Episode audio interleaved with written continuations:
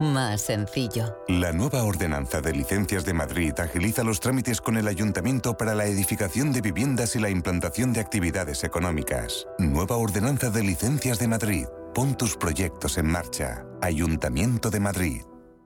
Si no logras tus objetivos en ventas, deberías de aprender o enseñar a tus equipos de venta lo último en técnicas y tácticas de venta de alto rendimiento. Todos los primeros viernes de cada mes en Madrid y durante cuatro horas podrás asistir a una experiencia totalmente transformadora y catártica. Visita el método angelescribano.es y cuéntanos tu caso o llama al 91 184 1932.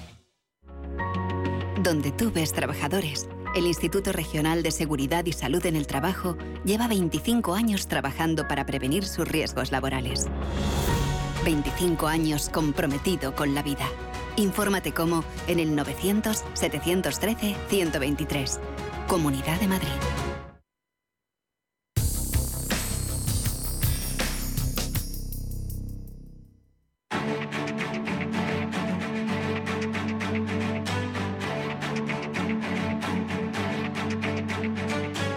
Capital Intereconomía, el consultorio.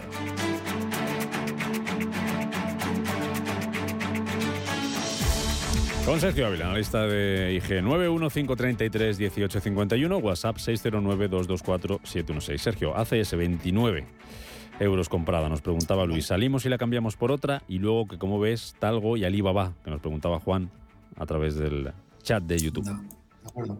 Empezamos por ACS. ACS en su día comentábamos que si rompía la zona de los 22.38 nos marcaba un objetivo hacia la zona de los 26. Esto ya lo ha cumplido, por lo tanto, primer objetivo cumplido. Es cierto que eh, si nos fijamos en el medio y largo plazo, tenemos objetivos también activados. ¿no? O sea, eh, fijaros que desde el pasado eh, noviembre de 2020, ACS se está moviendo en un amplio rango lateral y ese rango lateral lo ha roto por la parte superior. Con lo cual, esto nos proyecta un objetivo de medio plazo hacia la zona de los 33,50. Eh, o sea, una vuelta a los máximos anteriores. Además, fijaos que el 61,8% de todo el tramo de caída previo, de todo el tramo que llegó desde julio de 2019 hasta marzo de 2020, pues ha superado ya el 61,8, lo cual nos indica que lo más probable en el medio plazo es que eh, pues, eh, termine por, por, cumplir esa vuelta nube hacia los máximos. Ahora bien, en el corto plazo, pues en el muy corto plazo, como decimos, ha cumplido ya ese objetivo. Y ahora, bueno, pues eh, habría que vigilar los índices, ¿no? Si empezamos a ver efectivamente esa debilidad después de la fuerte subida que ha tenido el mercado, lo más normal sería que se tomase un descanso. Eso podría ocurrir también con ACS, que en el corto plazo, que en el corto plazo se tomase algún descanso. Yo me estoy fijando en esta directriz que une los mínimos crecientes desde el pasado 13 de octubre y de perderla, bueno, pues eh, lo normal sería que se pudiera venir hacia la zona de los 24, 25 aproximadamente, o incluso más abajo, zona de los 23, 75 pero debería seguir siendo un activo para el medio plazo a, mantener. Ahora bien, que no se quiera asumir esa eh, posible caída, pues se puede deshacer posiciones e intentar comprar más abajo. Esto tiene un riesgo y es que eh, siga mostrando fortaleza la compañía, que es la más fuerte ahora mismo dentro del IBEX 35 y que a pesar de que haya caídas o, correcciones en los índices, no ocurra lo mismo en la acción, ¿eh? que por tanto asumamos el riesgo de intentar comprar más abajo y que eh, eso no ocurra. Así que bueno, para mí sería perfectamente un mantener el medio y largo plazo, a pesar de que ahora en el corto plazo lo más normal es que se tome un descanso. Mm, o sea, ACS para ti es el valor más fuerte del IBEX ahora mismo. Ahora mismo es el más fuerte, es el que más está en los máximos anuales y es el que más fortaleza relativa está eh, mostrando. Con lo cual, sí, sería el, más fuerte. Mm. Alibaba y Talgo. ¿Cómo lo ves? Nos preguntaba Juan. Vamos allá. Alibaba, vamos a echar un vistazo. Bueno, Alibaba tiene un pequeño rebote que a nivel porcentual puede ser bastante, pero a nivel técnico no es demasiado. O sea, es un 40% de subida. Pero hay que tener en cuenta que fijaros lo que viene cayendo, ¿no? Eh, Alibaba llegado a cotizar en 318 está cotizando ahora en 79 dólares. En este caso, pues eh, evidentemente, aunque suba un 40%, todavía le quedaría mucho por, hacer. Si unimos los máximos decrecientes desde el inicio de la fase, la fase bajista, empezó en octubre de 2020, bueno, pues tendríamos que al menos habría que esperar una superación de la zona de los 85-20 y empezar a ver que se gira al alza la media. Eh, la media sigue siendo negativa, no sigue siendo bajista la de largo plazo. Por tanto, eso es una resistencia relevante. Eh, por lo tanto, bueno, después de todo este movimiento de rebote que ha tenido, ahora ya no es momento de entrar, porque estamos cerca de resistencia. Con lo cual, si rompe la resistencia y luego hace un pullback de vuelta, en esas zonas sí que podría volver a ser una oportunidad de si se quiere entrar en Alibaba eh, para el medio y largo plazo. Pero hay que decir que tiene muchísimas, muchísimas resistencias por el camino y que por tanto pues le, va a seguir costando el, rebote. Lo que sí que creo es que este mínimo de los 57 puede ser un mínimo ya definitivo en medio y largo plazo. Pero aún así habría que esperar porque, como digo, resistencias en los 85-20, resistencias en los 86, resistencias en la zona de los 96, o sea, todo esto es un campo de minas, ¿no? Y ahí cada vez que llegue pues, va a tener dificultades para poder seguir avanzando. Así que yo de momento esperaría. Y en el caso de Talgo, vamos a ver vistazo Talgo también, en este caso a ver cómo está su situación. Bueno, rebote también potente desde mínimos, ¿no? Llegó, fijaos, llegó al nivel de soporte en 3 de los puntos pivot del anual. Normalmente eso es una zona que por definición suele ser soporte relevante. Ha subido un 25%, ha llegado hasta ese 2 puntos pivot, que es una zona ahora de resistencia. Y eh, de momento lo, positivo es que ha roto la media al alza. Habría que esperar a que esa media se empiece a se gire y que se mantenga el precio por encima. Entonces, ¿qué es lo que para mí sería relevante? Primero, que superase esta zona de los 3,37. Si supera los 3,37, luego yo me buscaría en el futuro algún pullback, alguna, algún giro para intentar sumarme después de ese movimiento. Imaginemos, pongo para que podamos entender el concepto. Imaginemos que rompe esa zona, se llega hasta los 3,60 y a partir de ahí empieza a corregir. Cogemos eh, FIBO y en, la primera, en las primeras eh, los primeros niveles de Fibonacci que tengamos, que veamos que se empieza a girar, ahí sería el momento de sumarse a ese movimiento que a partir de ahí pueda ser un primer impulso para generar un segundo. Pero yo de momento, si estuviese aquí, lo que me fijaría es que no pierda el mínimo de los 2,85. Si pierde los 2,85, podría otra vez eh, entrar ventas y empezar a retomar el movimiento negativo, que todavía se sigue manteniendo una tendencia que es, que es bajista. Me voy a fijar en gráfico semanal, el soporte relevante. Bueno, pues tenemos este, que son los 2,42, pero como digo, la resistencia de los 3.37 es clave, que la tendría que superar. Si lo superase, tendríamos vía libre hasta el entorno de los 3.80 aproximadamente, ¿no? que es esta zona de congestión también que tuvimos pues, eh, ya desde el mes de marzo de 2022 de este año hasta, hasta junio.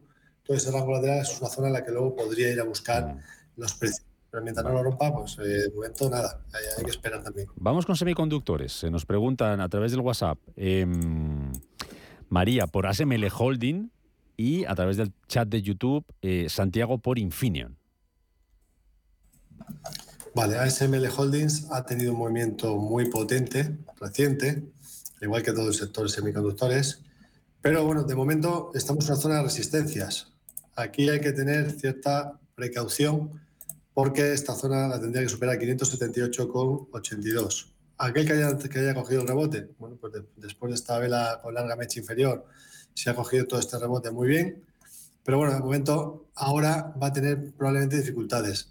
Una cosa sí es importante, si terminase por romper esta zona, los 578, a nivel técnico nos estaría dejando eh, una divergencia alcista al medio y largo plazo. O sea, con lo cual a partir de ahí sí que sería eh, relevante pensar que podamos volver, podríamos tener mayores subidas consistentes. ¿no? Así que para mí tendría que romper 578 precios de cierre diario, 578,83 para ser más exactos, y luego pues ya podríamos empezar a buscar fases, movimientos de corrección para sumarnos a, a, ASML Holding. De momento, yo creo que es que hay, eh, por lo que me dicen los indicadores de amplitud y, porque estamos en de resistencia a los índices, que lo más probable es que le cuesta seguir subiendo mucho a los principales índices en, Estados Unidos y eso que se contagie a Europa. Y en general, si eso ocurre, pues que veamos algún descanso en la subida. Entonces, yo creo que lo ideal sería esperar a que eh, pues, termine por confirmar y que luego nos dé la fase correctiva para sumarnos. Esto en el caso de ASM de Holdings. Mm, ¿Y Infineon? En el caso de Infineon, venga, también.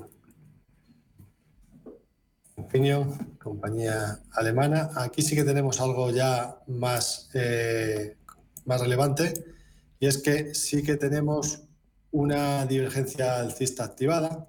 Fijaros que se genera una especie de doble suelo aquí, en divergencia, ¿no? con sucesión de mínimos crecientes, mientras que los indicadores técnicos eh, no ocurría exactamente lo mismo. Así que eso es una divergencia. Problema que tenemos, primera resistencia en Infineon, 33.26.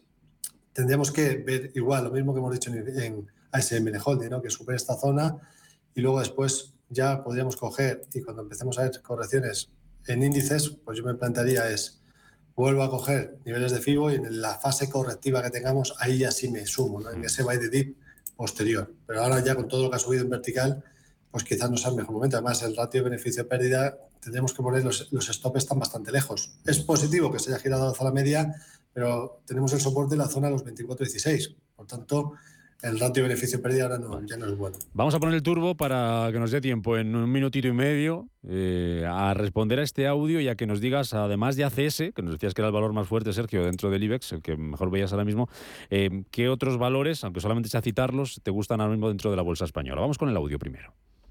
Hola, buenos días. Eh, para el analista, quería que me dijese a ver cómo ve Tesla, soportes y resistencias. Y si el analista de hoy es Eduardo Boriches, le oí decir una vez que a 600 compraría Teslas, que son los 200 de ahora, a ver si los llegó a comprar y, lo ve bien. Nada más, muchas gracias. Enrique desde Burgos. Le guardamos la pregunta a Boriches para cuando le toque a él. Está en este consultorio. Así que hoy decimos opinión sobre Tesla y me dices, ya te digo, usualmente citármelos porque no va a dar tiempo más, Sergio, valores de la bolsa española que te gusten ahora mismo, lo que podría ser interesante eh, estar. Vale. Bueno, en el caso de Tesla tenemos el, soporte en la zona de 278.80, es un soporte relevante. Aquí lo que habría que ver es si definitivamente es capaz de hacer suelo para romper los 200. De momento la tendencia sigue siendo claramente bajista y por tanto mal sería que perdiese esos 178.80. Si lo pierde lo más normal sería pensar en una vuelta hacia las 151. Con lo cual eh, aquí ha roto soportes relevantes. Yo no me plantaría todavía entrar en Tesla mientras no rompa esos 200, 200,80 o incluso habría que pensar en que rompiese la zona de los 237. Entonces eso no lo haga nada. Dame en lista. cuanto a valores. Dame lista solo. Un, listado, pero no para entrar ahora. Es lo mismo que en ACS. Tampoco sería para entrar ahora porque yo esperaría. Vigilar, ¿no? Tenemos Mafre, me gusta lo que está haciendo, Naturgy, Prosegur, Vidrala y Resol. Todo para vigilar, no, para, no para entrar ahora. Has dicho Mafre, Vidrala, Naturgy, Prosegur. Y, y Resol. Y Repsol. Venga, pues los dejamos ahí en espera. Sergio Ávila, analista de IG, te preguntamos por ellos en la próxima ocasión, el próximo consultorio. Cuídate mucho, buen jueves. Muy bien, muchas gracias. gracias. Buen jueves, hasta luego.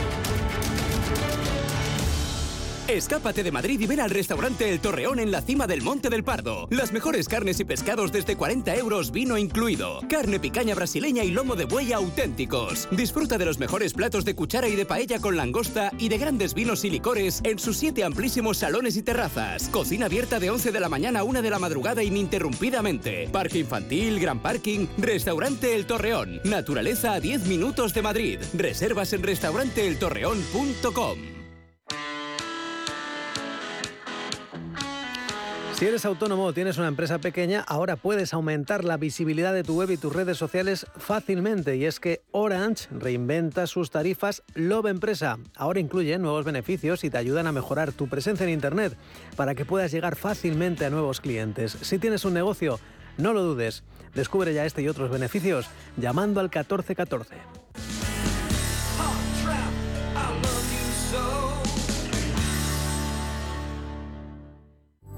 La Hora de Miguel Ángel es un programa dedicado a la salud y la prevención de enfermedades. Con un lenguaje claro y sencillo, te explica cómo llevar una vida saludable. Todas las noches a la una y media de la madrugada en Radio Intereconomía. Si necesitas una tasación oficial para solicitar una hipoteca, para una herencia, para conocer el valor de tu patrimonio, tu empresa es Global, con V de valor. Somos una firma líder en tasaciones oficiales homologadas y en servicios integrales de valoración, ingeniería y consultoría inmobiliaria, con más de 35 años de experiencia, rapidez online, rigor y garantía de servicio. Recuerda, Global se escribe con V de valor. Global.es.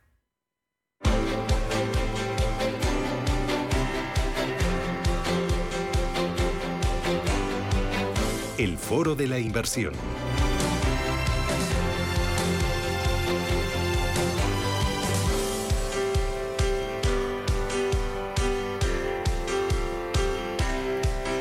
Foro de la inversión con Alberto Roldán, que es director de inversiones de Metagestión. Alberto, ¿qué tal? Buenos días. Buenos días, Susana. Bueno, eh, los mercados parece que tienen buen tono, eh, a pesar de los datos de inflación que todavía siguen siendo elevados. Ayer menudo susto el del Reino Unido, un 11,1%. Hoy veremos cómo es el dato de inflación definitivo en, la eurozona y a pesar de que la normalización monetaria va a continuar, que los bancos centrales van a seguir subiendo tipos de interés en, eh, en los próximos meses. El mercado podría estar contando, eh, estoy, no sé si me ha impregnado el espíritu navideño, eh, un final feliz, una paz negociada en la guerra Ucrania-Rusia? Sería un buen punto en la carta de los Reyes Magos, ¿verdad? ¿Eh? Que, hubiera, que hubiera paz y que ese espíritu nos embulliera a todos. Mira, te voy a hablar, como llevo mucho tiempo en esto, puedo hacer una visión más retrospectiva de lo que han sido los conflictos bélicos y el impacto que han tenido en los mercados. Y tristemente puedo afirmar que en el 100% de los casos, no voy a decir el 80, no, en el 100%, las guerras pasan de ser primera plana al olvido. Y igual que hemos, el, el 100% del mundo ha sabido que hay un conflicto en Ucrania, que Putin era el malo, que Rusia hacía esto, que Estados Unidos hacía lo otro, cuando haya paz, te puedo garantizar que el 50% del mundo no se va a enterar de que se ha firmado una paz en Ucrania. Y es que funciona así, nos guste o no, es que funciona así. Entonces, ¿qué ocurre? Que cada vez se va eh, diluyendo más el impacto potencial de la guerra, que si cae una bomba en Polonia, acusas a Rusia por inercia y luego resulta que es Ucrania, esto va a seguir sucediendo en los próximos meses. Por agotamiento, pues Rusia, como le ha pasado en todos los conflictos bélicos en los que ha estado, en, Afganistán, en cualquier, eh, eh, con, con sus exrepúblicas, con la propia Ucrania, acabará aburriéndose de la guerra, sí o no, los ucranianos de guerrear, es decir, acabar en el olvido. Entonces, los mercados financieros no, se van a enterar, no va a generar ningún tipo de impacto, aunque haya un recrudecimiento de, la misma. Eh, y esto pues ha pasado siempre y, y, seguirá pasando. Entonces, y que en este caso particular, yo creo que la guerra no va a tener y cada vez va a tener un impacto más residual en los mercados financieros, tiene ese efecto colateral de lo que pasa en las materias primas y fuera de eso no creo que tenga mucho más, mucho más análisis. Entonces, ¿cómo explicarías el rebote desde mínimos de, las bolsas? ¿Es eh, vamos a aprovechar las atractivas valoraciones? ¿Es porque los resultados han sido mejor de lo esperado? ¿Qué argumentos me das para justificarlo? Porque el mundo económico sigue la diatriba de mientras se suben los tipos de interés, hay una afluencia de dinero en la economía espectacular. ¿Cómo se explica esto? Mira, quitando la Fed, que sí que ha acelerado un poco más la reducción del balance, de hecho en los últimos meses se percibe que el balance ha caído de manera importante, los tipos de interés suben, pero la enorme cantidad de deuda que tienen los bancos centrales en sus balances sigue generando cupones y eh, sigue generando reembolsos.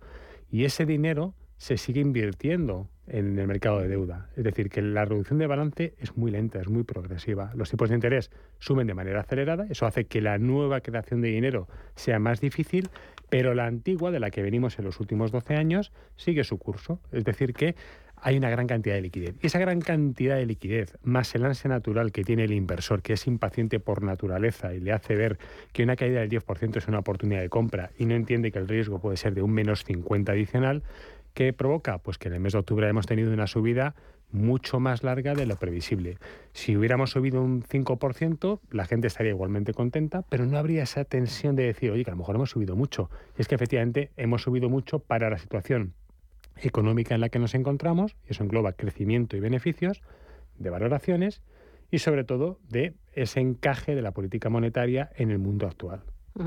Eh, eh, empezábamos hablando de, la guerra en Ucrania. Eh, ojalá llegue cuanto antes una, una paz negociada, del efecto que podría tener las bolsas, que las bolsas ya se han olvidado y lo tienen como algo más, ¿no? Algo a tener ahí en el radar, pero no en un primer plano. Y mencionabas el efecto que podría tener en las materias primas.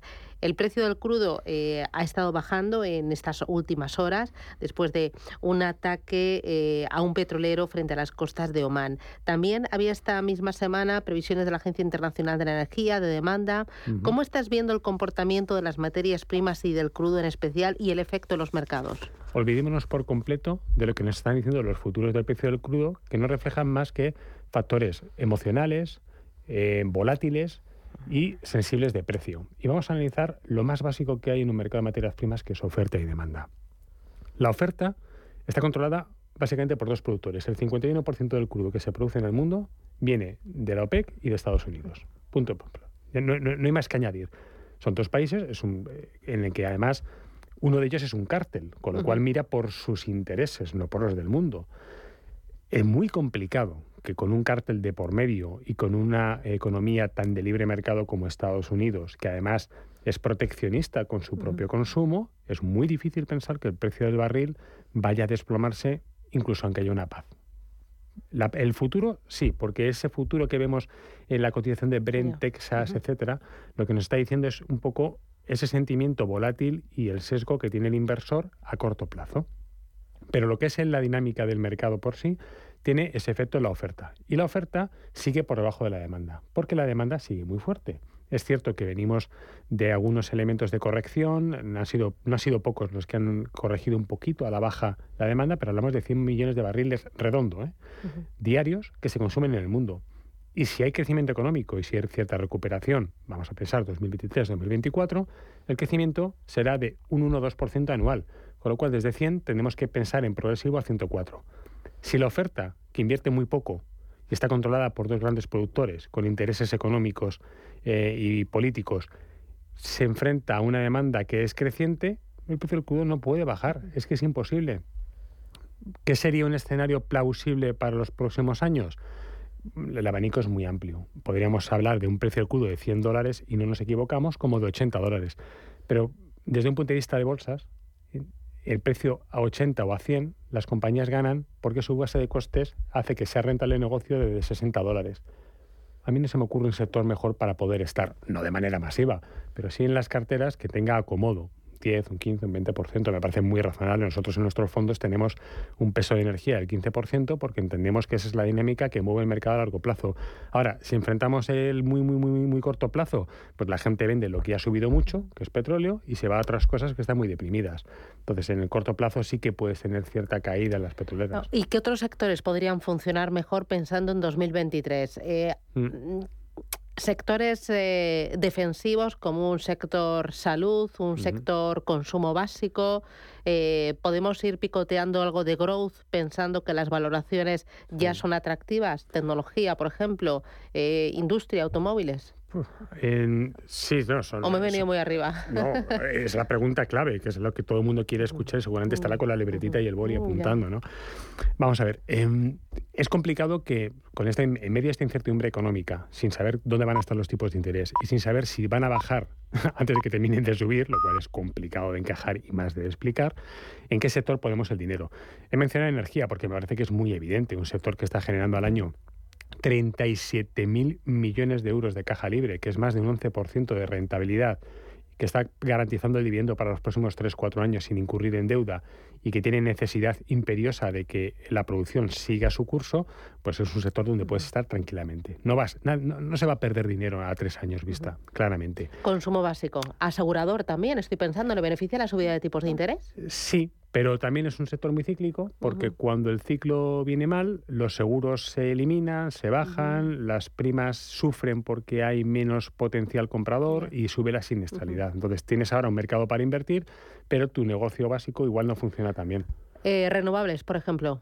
Es un mercado de crecimiento, evidentemente, pero con tipos de interés tan altos, todo CAPEX nuevo tiene que enfrentarse a tires más bajas. Es una ecuación muy sencillita. ¿Es interesante? Sí, pero eh, que apueste de manera masiva por renovables yo creo que tiene riesgos de enfrentarse a las sorpresas. Infraestructuras, eh, desde autopistas hasta cloud, ¿no? Que también se mete dentro de infraestructuras. Ese punto es muy interesante. Clouding sí que creo que es una apuesta grande porque es donde nos dirigimos sí o sí, donde hay necesidad de inversión porque no hay una infraestructura grande en clouding. En la infraestructura más tradicional de transporte o de logística, aquí es un negocio de márgenes, no de tires. Esta mañana he estado reunido con Logista y nos lo explicaba muy bien. Es una compañía muy buena para entender este, esta parte del negocio. Eh, el margen es el que es y es difícil mejorarlo, pero también es difícil empeorarlo. Pero no es, un, no es un negocio de apuesta por tires. La TIR puede estar en 11 o 12%, pero donde tienen capacidad de mejorar esa TIR es por la vía de los costes y eso impacta en los márgenes. Entonces yo creo que hay eh, es un negocio un poquito más contracíclico, algo más defensivo, que nadie espere que estas compañías suban un 40%, pero nadie espere que bajen un 40%, eso seguro. Consumo básico, porque al final, aunque suban mucho los precios, vamos a tener que seguir eh, comprando champú. El problema es que están muy eh, caras. Es que están, muy caras estas compañías. Y muchas de ellas tienen mucha deuda y tienen problemas eh, de consumo, de competencia. La gente se va a las marcas blancas, sufre también un poco ahí el, concepto marca. Eh, no es lujo, pero sí, evidentemente, si yo voy al, lineal de compra, a lo mejor tengo que ir a eso, a, llenar más mi cesta con marca blanca que con marca. ¿Y lujo? Pasa algo muy parecido. El lujo es muy defensivo porque, bueno, es un tópico muy usado, pero es verdad. El, rico sigue gastando porque, porque el patrimonio financiero, aunque se está deteriorando porque cae las bolsas, cae la deuda, cae el private equity, eh, sigue teniendo un gran patrimonio acumulado en los últimos años y el patrimonio inmobiliario, pues también es una fuente de generación de ingresos. Entonces, yo creo que el lujo no va a crecer a tasas muy altas, pero tampoco va a decrecer. ¿Y sesgo más a gran compañía o a pequeña y a mediana? Porque en el último año la empresa pequeña y mediana ha sufrido de lo mm, lindo. Claro, porque le afecta muchísimo la liquidez, le afecta muchísimo la volatilidad de los mercados, es, es de lo primero que se vende la gente cuando vienen maldadas. En la grande es que creo que el mercado sigue en líneas generales bastante caro, bastante caro. Hablamos de lujo. Louis Vuitton ha pasado de 35 veces beneficios a 25 que sí me sigue pareciendo alto. Lo compraría a lo mejor a 15, pero a 25 ya no lo tengo tan claro. Eh, entonces, las grandes compañías tienen ese, problema, que todavía no están tan, tan baratas. Algunas sí, algunas empresas sí que empiezas a verlas ya con caídas del 30, 40%, pero si tenemos ahora un mercado o lateral o bajista, yo creo que hay que tener la paciencia porque ni se van a disparar y es muy posible, la probabilidad es alta, que la podamos comprar un poquito más bajas. ¿Y sesgo a dividendo? Si no tienen deuda los balances, sí.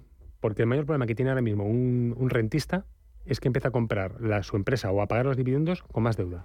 Y no se entera. Él va a seguir teniendo su 5% de yield o su payout alto, pero no sabe si el negocio ha dejado de generar caja y está cubriendo ese gap con más deuda. Si no tiene deuda y el negocio es sano y el margen estable, sí, yo creo que es un sitio para estar. Y luego, em, cuando eh, componéis los gestores las carteras, ¿es mejor carteras diversificadas o carteras de convicción? Yo es que soy eh, inversor de convicción. Si cogen, si cogen nuestros fondos, internacional, más 3% en el año, 33 posiciones. Pero luego la teoría dice que hay que diversificar para limitar los riesgos, ¿no? si empezamos a tirar teorías para abajo, nos quedamos sin libros de texto. Eh, no, la gente y los fondos tienen el vicio de diversificar demasiado, mm. porque da protección. Al final tú tienes en cuenta que se tienen que sentar delante de un comité que evalúa el performance en el año y si han concentrado las carteras y lo han hecho bien, palmadita. Pero como lo hayan hecho mal, le tirón de orejas. Y luego además los niveles de control de riesgos en las grandes gestoras o todos los bancos imposibilitan que eso tenga lugar. No, no, eso son vamos a pensar que el, 90% de la industria, que es de los bancos, es una industria pasiva.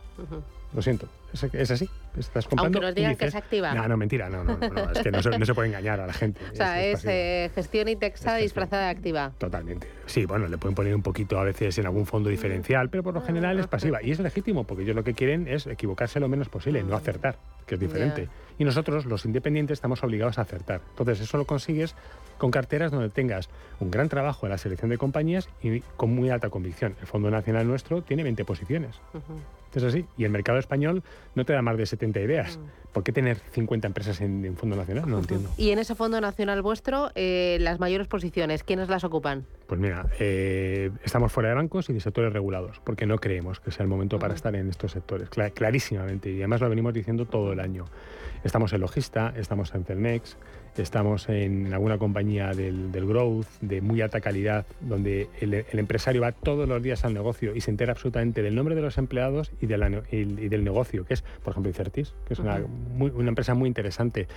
Em, bueno, en, definitiva, estamos en lagunas muy deprimidas que el mercado no sabe entender el negocio. Befesa es un caso muy, muy claro. Es una empresa que tiene eh, un negocio perpetuo porque se dedica al reciclaje, es decir, más ESG que Befesa es difícil encontrar, eh, donde los precios además tienen un sistema de hedging que le permite que si cae mucho ganen dinero y si suben ganen un poquito menos. Pero hacen caja, eh, tienen negocios de crecimiento fuera de España y encima es una empresa líder en los tres mercados donde está Estados Unidos, Europa y China. Pero el mercado no la entiende y, y funciona mal. Bueno, bueno, pues enhorabuena por la estrategia, enhorabuena por la selección, enhorabuena por esa gestión independiente, activa, de verdad, con mayúsculas, y por esas pistas que nos has ido dando pensando ya en 2023. Alberto Roldán, desde Metagestión, un placer como siempre. Cuídate mucho gracias. y hasta pronto. Un abrazo. Espero que sea pronto. Adiós.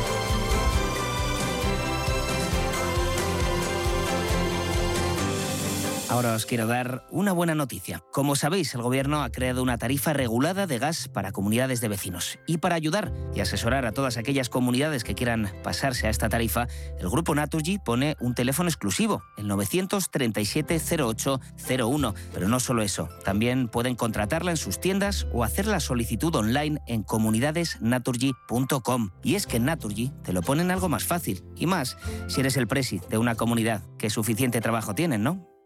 Un banco que cuenta con la experiencia de su equipo pero está libre de herencias es singular. Un banco que, además de sólido, es ágil, es singular. Un banco que utiliza la tecnología para entender a sus clientes, pero que sigue abriendo oficinas y contratando banqueros, es singular. La nueva banca privada es singular. Singular Bank. Hoy en día, encontrar la herramienta que pueda resistir el paso del tiempo es fundamental en la renta fija. Es por eso que MFS Investment Management adopta un enfoque Active 360. Visite mfs.com barra Active 360. Surca el mar Mediterráneo y el norte de Europa durante todo el año con MSC Cruceros y Viajes El Corte Inglés. Descubre el norte de Europa o las islas griegas disfrutando del mejor servicio a bordo. O navega por las perlas del Mediterráneo embarcando desde siete puertos españoles. Y si reservas ahora, las bebidas son gratis. Solo el mar, solo con MSC Cruceros. Consulta precios y condiciones en Viajes El Corte Inglés.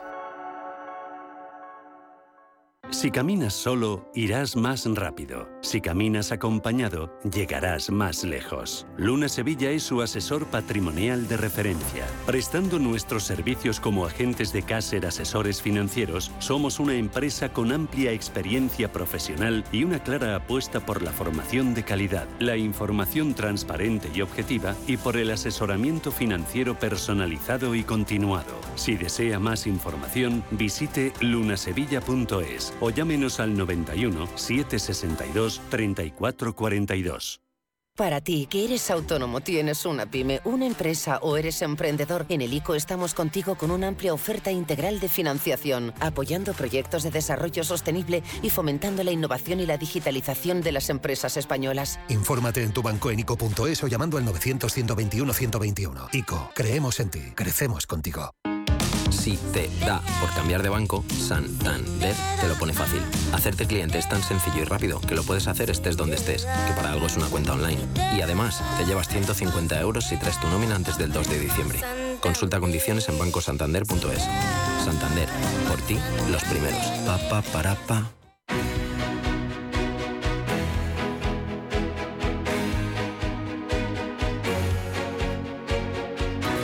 En Capital Intereconomía, Consultorio de Fondos. Antes del consultorio de fondos de inversión vamos a poner el foco en BM Growth. ¿Por qué? Porque Renta 4 Banco organiza un encuentro en el que quiere poner en común, eh, juntar a empresas que cotizan en BM Growth con potenciales inversores y actuales inversores de, de este mercado. Nos acompaña César Sánchez Grande, que es responsable de análisis institucional de Renta 4 Banco. César, ¿qué tal? Buenos días. Muy buenos días, Susana. Bueno, porque el BM Growth es el eh, mercado de las pequeñas y medianas empresas cotizadas y la verdad es que está viviendo un auténtico año dorado. Eh, son muchas las empresas que están encontrando financiación en este mercado para seguir creciendo y para seguir adelante con sus proyectos. Sí, es, es, cierto. Eh, a lo largo de este año hemos ha dado lugar a la salida de alrededor de la salida a cotizar alrededor de seis compañías y se han, hecho, se han, realizado varias ampliaciones de capital para seguir pues bueno pues ayudando a estas compañías a financiar sus proyectos de crecimiento. Hay que tener en cuenta que este mercado acoge a compañías de pequeña capitalización, pero con una capacidad de expansión importante y que cuentan con una masa crítica para resultar atractivas inversores, con lo cual eh, pensamos que, es un mercado en el que se debe ganar, se tiene que seguir ganando visibilidad y acercarse más a los inversores. ¿Qué aporta BM Growth a esas compañías cotizadas? ¿Por qué lo eligen para conseguir financiación en lugar de buscar financiación en otras vías? Bueno, es una es eh, como por ejemplo cualquier compañía cotizada, ¿no? que sale a cotizar. Lo que ven es una manera de financiación de ir eh, una manera de, ir eh, consiguiendo financiación para financiar esos proyectos de crecimiento de las compañías. Eh, además, aporta al inversor una visión diferente a la tradicional, ofrecida por el mercado continuo, pues gracias a la gran diversidad de compañías que lo componen. Y nosotros lo que, lo que pensamos que, que es una manera en la que el equipo de directivo puede desarrollar eh, su estrategia a lo largo de los años sin tener eh, mayores interferencias. Eh, en este encuentro que habéis organizado con Bolsas y Mercados Españoles, ¿qué tipo de empresas son las que van a participar? Pues mira, Susana, a lo largo de estas dos jornadas estamos teniendo pues, la oportunidad de conocer a 16 de los mejores exponentes del BM Growth y en el que han asistido pues el top management de estas compañías, todo presidentes, directores generales, consejeros delegados. Eh, ayer tuvimos a Gigas, Singular, Icertis, Netes, IDF, Tier One, 480 y Silicius y hoy tenemos a Producar, Teche, Making Science, Enerside, Geek, Inversa Prime, Claire y Vitruvio. También tuvimos dos casos de, éxito de compañías que empezaron el BM Growth como, eh, como eh, Greenergy y Atris Health, que ya están en el continuo. Y aquí, pues bueno, pues nos hemos dejado también a muchas otras compañías que, que, que, no hemos podido por, por, no hacer demasiado extenso el evento, ¿no? Pero siempre se nos quedan compañías fuera que deberían haber estado presentes. ¿La aspiración de toda compañía que cotiza en BM Growth es saltar al continuo? No, eh, bueno, eh, al final para saltar al continuo ya tienes que tener una masa crítica eh, eh, muy elevada. ¿no? Ahora mismo los requisitos eh, obligatorios es que para que una compañía salte al BM Growth tiene que tener una capitalización superior a mil millones. Se puede realizar antes. ¿no? Yo creo que, el principal objetivo eh, de las compañías a, salir al BM Growth es poder eh, contar con, como hemos comentado anteriormente, con esa financiación que les permita pues acelerar sus planes de, de crecimiento y su estrategia que tenían previsto, pues que tienen previsto para los próximos, para los próximos años.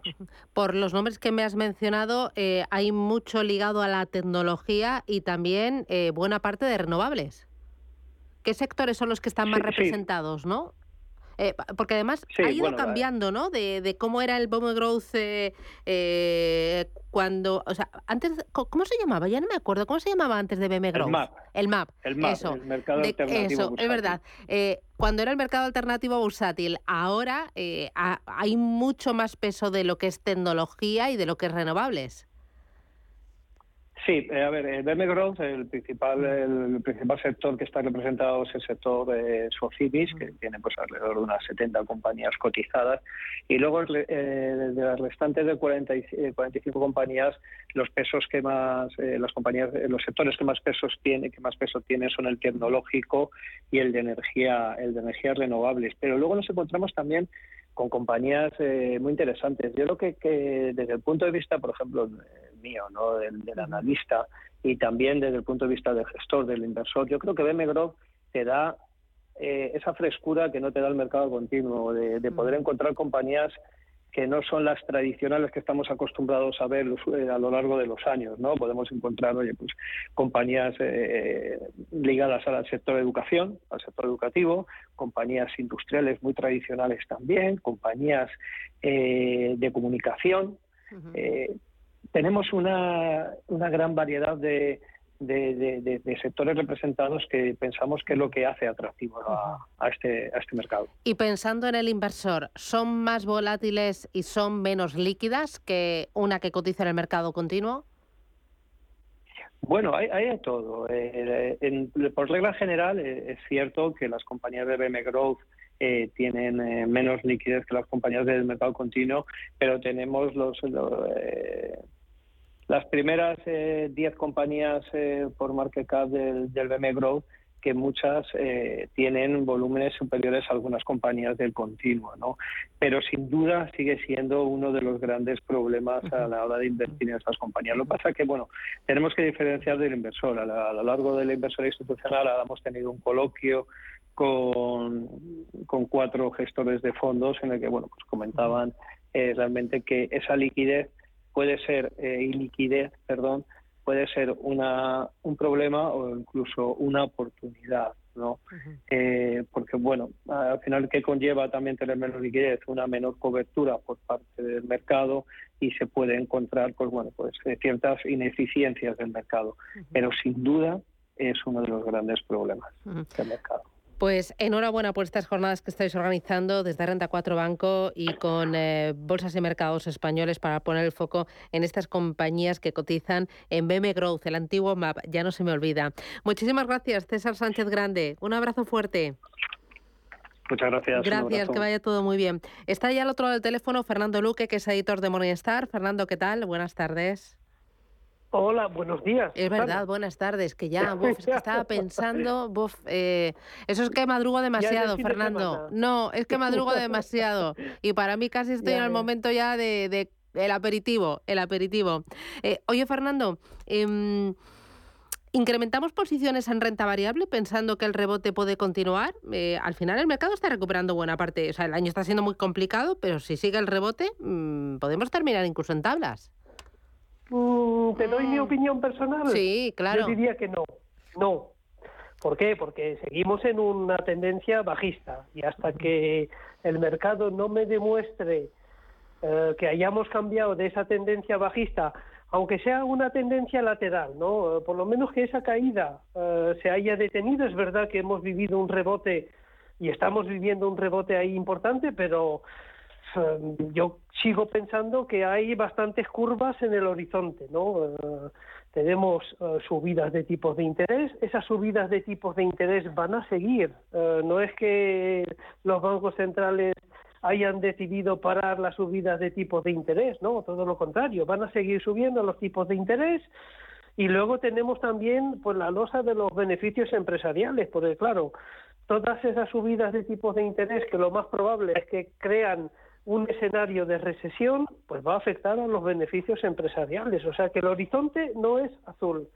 El horizonte quizás es un poco más negro que hace pues un par de semanas, ¿no? Porque es verdad que los datos de inflación ah, de Estados Unidos e incluso aquí en España pues han sido favorables y yo creo que la tendencia va a ir pues a cada vez a una tasa de inflación menor, pero sigue habiendo nubes ah, claramente en el horizonte. O sea que yo de momento no aumentaría mi exposición a renta variable. Eso no significa que tengo que tener una exposición de cero a renta variable. No, hay que tener exposición a renta variable, pero yo estaría claramente infraponderado. Ya.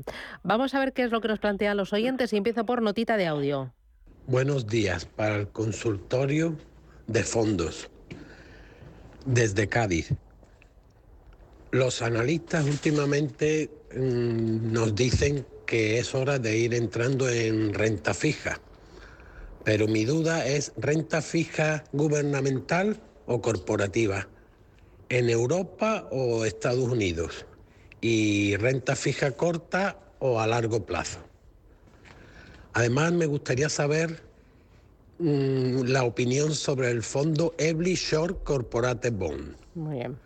Muchísimas gracias. Muy bien. Bueno, cuando elegimos un fondo de renta fija, eh, ¿qué características? Sí, a ver, yo creo que lo ha resumido bien, ¿no? Eh, yo creo que sí, que es buen momento para ir incorporando fondos de renta fija en cartera. Entonces, viene la pregunta de, de, qué tipo de fondos de renta fija eh, son los más adecuados para el entorno actual. Pues yo creo que eh, para el entorno actual, siempre y cuando tengamos una recesión, eh, no voy a decir eh, severa, pero por lo menos una recesión, digamos, dura a la vuelta del 2022, lo más normal es que los tipos de interés a largo plazo bajen.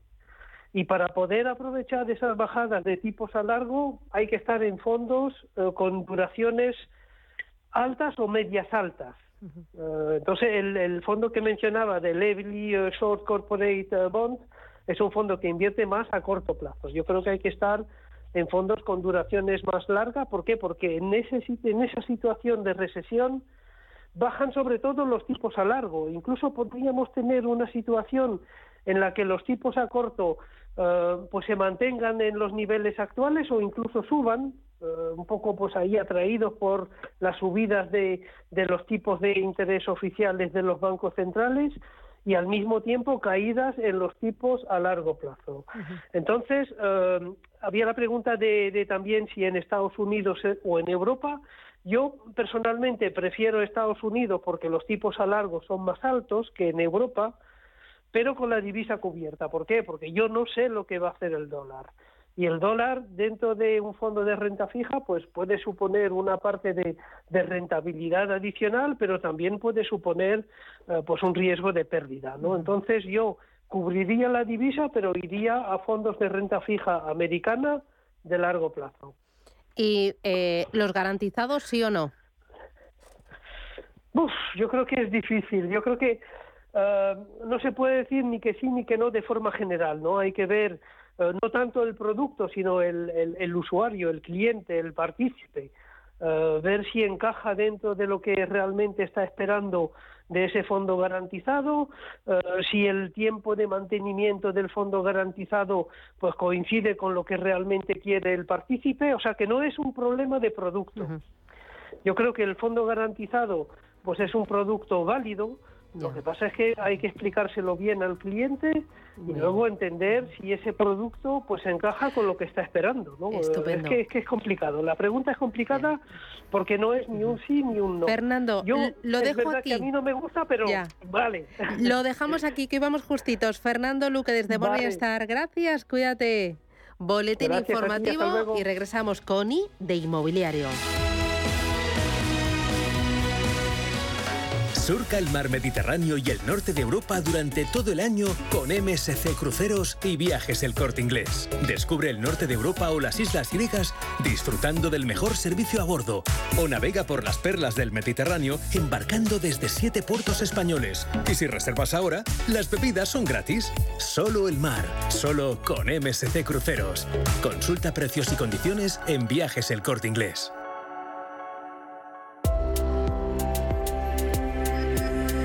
Día como hoy, 17 de noviembre, en 1869, Egipto inaugura el Canal de Suez. Esta vía marítima artificial es de las más grandes del mundo y conecta a Europa, África y Asia. 1997 se marcó con una tragedia en este país. Un atentado en el Valle de los Reyes acaba con la vida de 58 turistas. Camuflados entre las ruinas del templo, los terroristas esperaban para empezar a disparar en un tiroteo que duró 45 minutos. En 1989, la revolución del terciopelo estalla en Praga y la ciudad se llena de revueltas estudiantiles contra el régimen comunista. Finalmente, el 29 de diciembre, cae el régimen de Checoslovaquia. Un día como hoy, pero de 2003, Britney Spears se convierte en la cantante más joven en recibir una estrella en el Paseo de la Fama de Hollywood con tan solo 21 años. La cantante se convirtió rápidamente en un icono pop y ha roto récords en ventas como solista.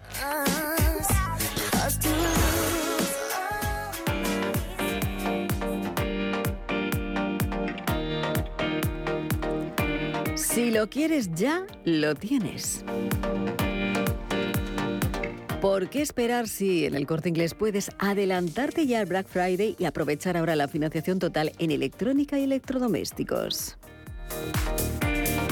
Porque ahora solo con la tarjeta El corte inglés puedes pagar ya en 12 meses y casi ni te enteras.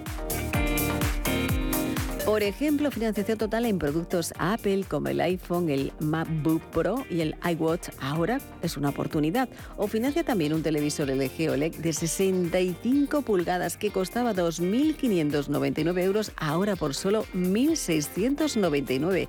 Y también tienes el robot aspiradora y robot Rumba i5 de 449 euros, ahora por 299. O también una cafetera superautomática de Longi magnífica con sistema cappuccino de 435 euros, ahora por solo 299.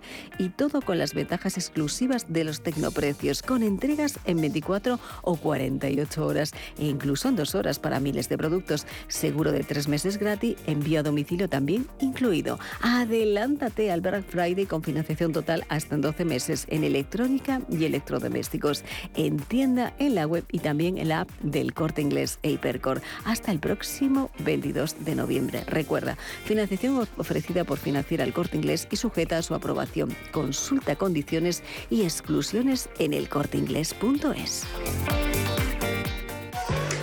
Esto no es Black Friday, es mejor. Porque si eres de mi Movistar puedes elegir entre Smart TVs, portátiles, smartphones, tablets, consolas y mucho más desde 0 euros al mes. Y lo mejor te lo enviamos gratis en menos de 72 horas. Además, si llevas tu antiguo smartphone a una tienda Movistar para reciclar, te lo recompran. Infórmate en movistar.es o en tiendas Movistar. Antes de que amanezca te acompaña, escucha y ameniza las mañanas en Radio Intereconomía. Antes de que amanezca, con Guillermo Sancho Muela, de martes a viernes, de 6 a 7 de la mañana, en Radio Intereconomía.